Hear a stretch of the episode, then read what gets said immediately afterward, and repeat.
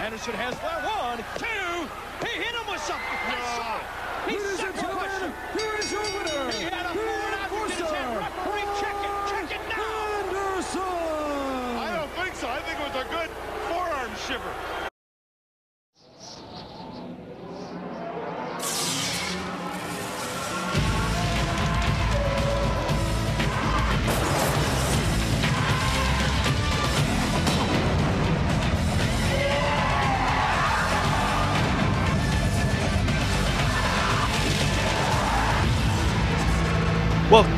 The Hotline. This is your WCW Recap Podcast.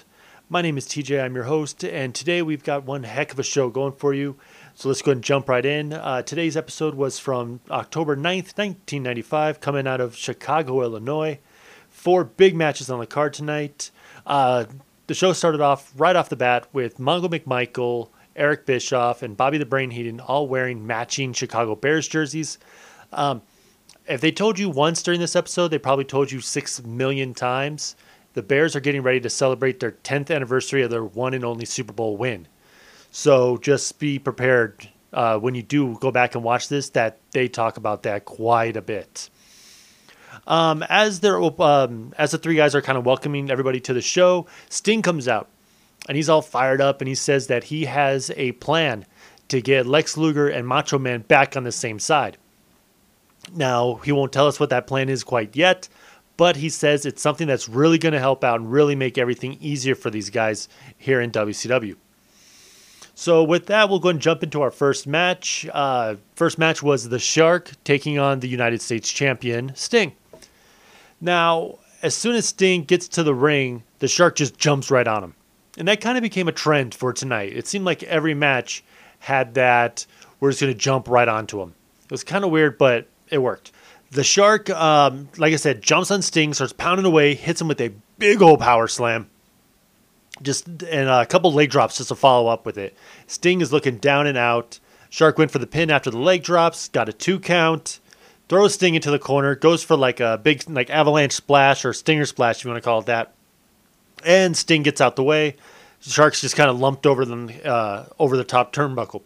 Sting hits not one, not two, but three different stinger splashes and finally gets the big man kind of like wobbling to the like on his feet, and um, Sting goes to the top rope, hits a huge big um, crossbody splash onto the shark, grabs the legs, one, two, three. The match is over.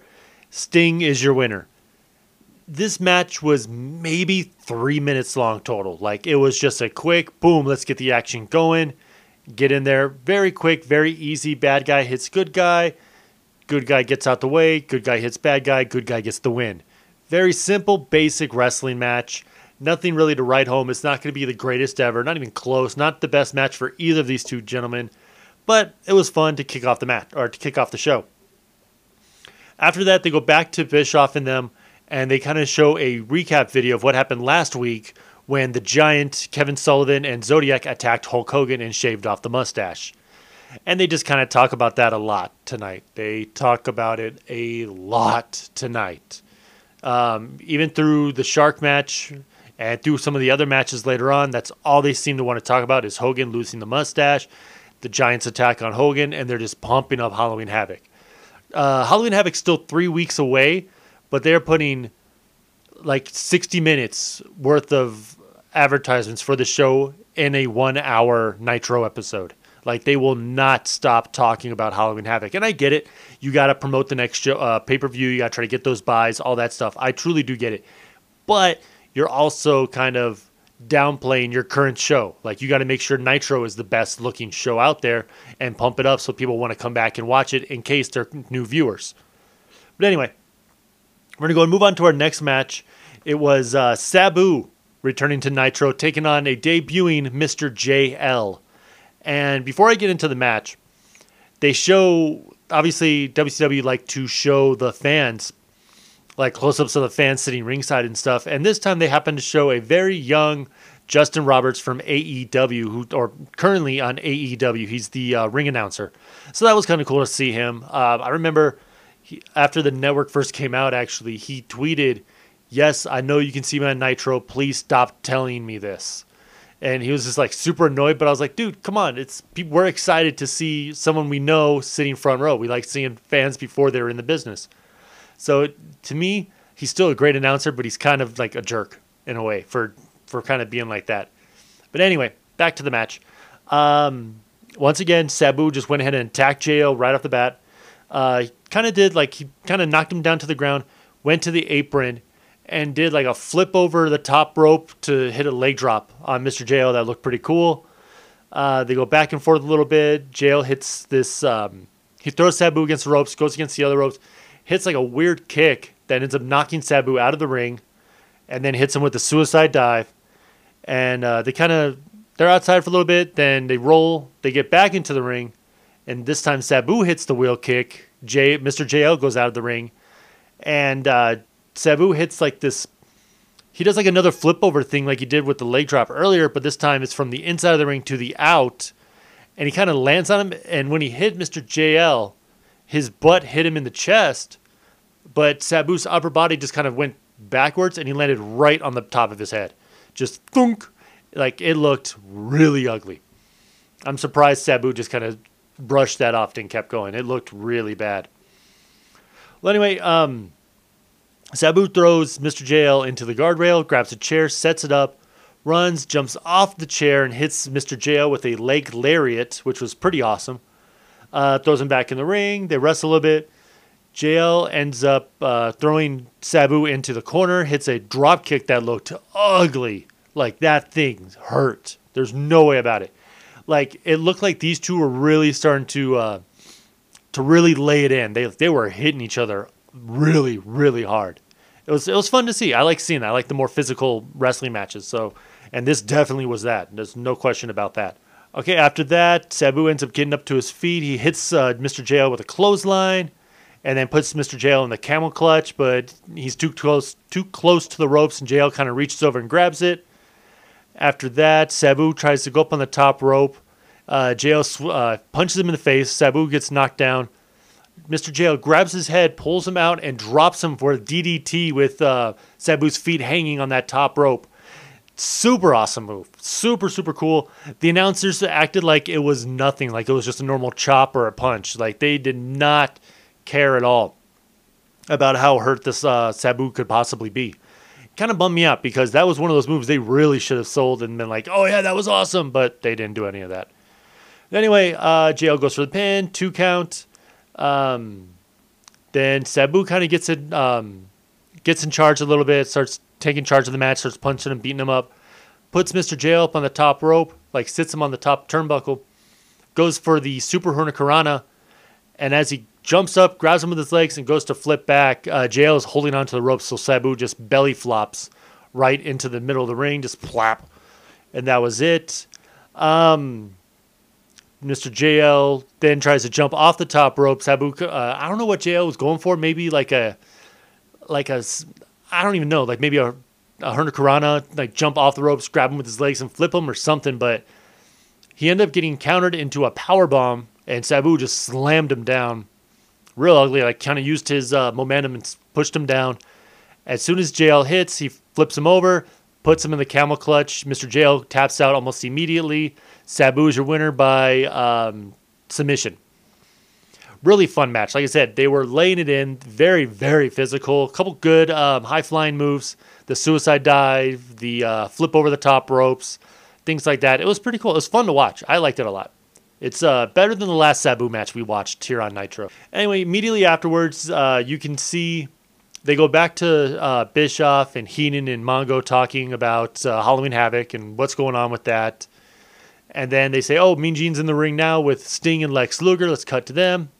And he is. And Sting's like, I got a solution, but we need Macho Man out here now. The Macho Man comes out right away. And holy hell, the attire. I'm going to take a second to stop and talk about the attire the Macho Man was wearing because we all know the Macho Man has the some of the craziest attire in wrestling. Always has. Ever since Macho King and Macho Man, all that stuff. He's always been kind of crazy with what he wears to the ring. But man, this dude looked like he was coming straight out of Tiger King, man, with this tiger print ripped up. It was insane looking. I loved it but it was insane looking. Like it's one of the more ridiculous looking attires that Macho Man has ever come out with. A super fun. I just I couldn't believe it. Like I actually paused while I was watching the show and be like, what is he wearing? It's it's tremendous. The the fact that he tried to pull off tiger stripes and didn't really do it but didn't care speaks volumes for who the Macho Man Randy Savage was. The dude is just phenomenal. Like his oh, I loved it. I loved it and hated it at the exact same time. Like just the cockiness, just the the arrogance to be like, I can pull that off, no problem. And did it. Like it's it's insane. But anyway, Macho Man's out there. He's like, I got a question for everybody. How come the Giant has chokeslam Hogan, chokeslam me, chokeslam Lex, but he hasn't touched you, Sting? What the heck? What's going on there? It Sting's like, dude, you're paranoid. Stop. And Sting says that his solution to um, the conflict between Luger and Savage is if Savage wins his match at Havoc and Luger wins his match at Halloween Havoc, that the two will face off after the fact to settle it once and for all. Macho, being the crazy man that he is, is like, yeah, let's do it. I'm in. Like right away. He's all for it, no problem. Luger's like, what? You want me to wrestle twice in a night? Nah, dude, I ain't doing that. Like, I'm all for a rematch, but not for the same night. Uh uh no way. And uh, Sting's like, oh, come on. I thought you were the total package. I thought you were this big badass. Like, what are you doing? What are you talking about? Like, all right. I think Sting said something along the lines of, I'm not even talking to the real total package anymore, am I? And Luger's like, You are talking to the total package. I'll do it. I don't care. I'll do it. I'll prove that I'm the best. And that kind of stuff. And then he storms out of the ring. So I guess now we're going to have, um, if Luger wins his match at Halloween Havoc and Macho wins his match, then it's Macho versus Lex at the pay per view, which should be pretty good. Um, I like both those guys, so that'll be fun. Well, the next thing they do is they talk about, uh, they cut back to Bischoff, and Bischoff's talking about this young Japanese uh, wrestler from Japan is going to be making his debut soon here in WCW. And he's talking about how he made a name for himself in Japan and in Canada and all over Europe and everything like that. And a limo pulls up, and out the door comes Chris Benoit. Um, I don't know what's I don't know what to say really. Like, if you're listening to this, you obviously know what happened with Chris Benoit. If you don't, quick Google it. Um, so I need to kind of make that known now before I get further into his career. I'm going to cover it the same way WCW covered it. Um, I won't talk about any of the backstage stuff. I won't talk about any of the personal stuff. I am strictly going to talk about the wrestling character of Chris Benoit, none of the actual guy. As a wrestler and as a character for WCW, that is it. That is all that I need to address on this podcast. Um, eventually, maybe on another platform, I can go more into detail about my personal feelings about Chris Benoit, which, well, screw it, I'll just get into it now. What he did was deplorable. It was disgusting, but that's it. That's all we're going to say. Like, we all know what happened. There's no point in getting into it. If you don't, A, where have you been? B, you need to Google it. Just Google it and find out what happened because this what happened with Chris Benoit was not good. Whether, no matter what you believe, no matter what you um, think happened, what do you think the cause of it was, any of that stuff, it doesn't matter. What his actions were deplorable. Period. Um, but I'm not going to cover any of that, other than right now. Here on forward, I'm just going to talk about Chris Benoit, the performer. So when I say, man, he killed that guy, I'm not trying to make a smite, like a small little jab at whoever. I am simply talking about what he did in the ring in WCW, and that is it. Anything outside of it, I don't care. Same way I don't care what Hogan did, what Lex Luger did, Macho, Ming, Shark, whoever. I am only talking about the WCW wrestlers, none of their outside personas. With that said, we're going to take a uh, yeah, we're going to take a quick break real fast and then we'll jump into our third match, third and uh, third match of the night, and then our huge main event between Ric Flair and Arn Anderson in the steel cage. Hey, gang, have you heard the latest? Hey, humanoids, wake up. It's the brain on the hotline. And I've got it all right here. Call the biggest names in wrestling on the WCW hotline. And I'm going to tell you things you won't believe. What we can't say on TV, you can hear on the hotline. Call right now. The WCW hotline. 1-900-909-9900. Calls cost 99 cents per minute. Kids get parents' permission to call. Charges will appear on parents' phone bill. All right, we are back. How do you guys like those commercials? I love them. I think they're great. Good guys. That one especially. I, that's one of my favorite ones. I've been waiting to play it for for a bit now. But anyway, uh, we come back from commercial, and Disco Inferno is out on the stage, and he starts dancing and doing his thing and loving up life. And then they cut his music off, and he's like, "Wait, what the hell?"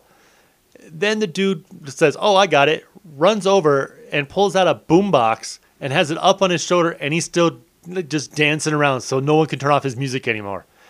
It's, it was very funny. Like it made me laugh very hard. But he's doing this, and then Big Bubba Rogers comes out and just kind of looks at him, and Disco's like, "Come on, baby, dance with me." He's like, "Nah, I ain't doing that, fool," and walks on by. So Disco's like, "All right, whatever." Still dancing, still dancing, and then Big Bubba Rogers' uh, opponent comes out, uh, Road Warrior Hawk. Now, if you know anything about the Road Warriors, uh, in particular Hawk, he is not a man to be silly and joke around and fool around with. Hawk will punch you in your face, and he doesn't care. That's how he is. That's how he's always been. So when Disco Inferno's like, "Come on, baby, dance," because he does the same thing to Hawk, Hawk's like, "What? Get out of here! Just, just go away!" and ignores him. Starts walking down. Disco takes that as a sign of disrespect.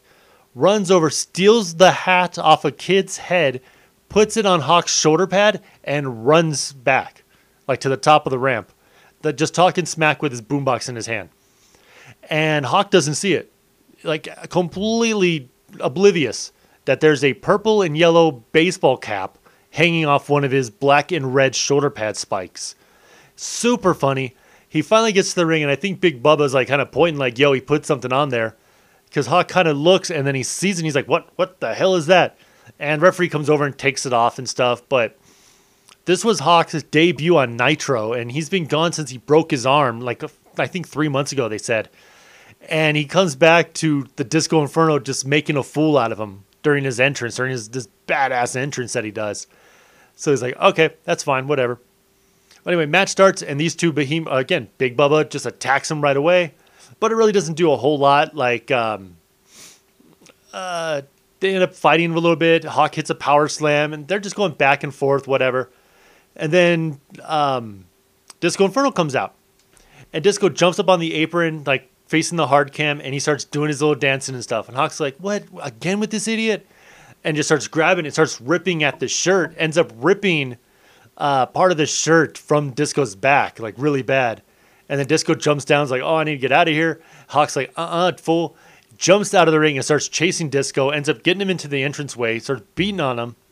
And there, meanwhile, the referee's counting because the match is still going on.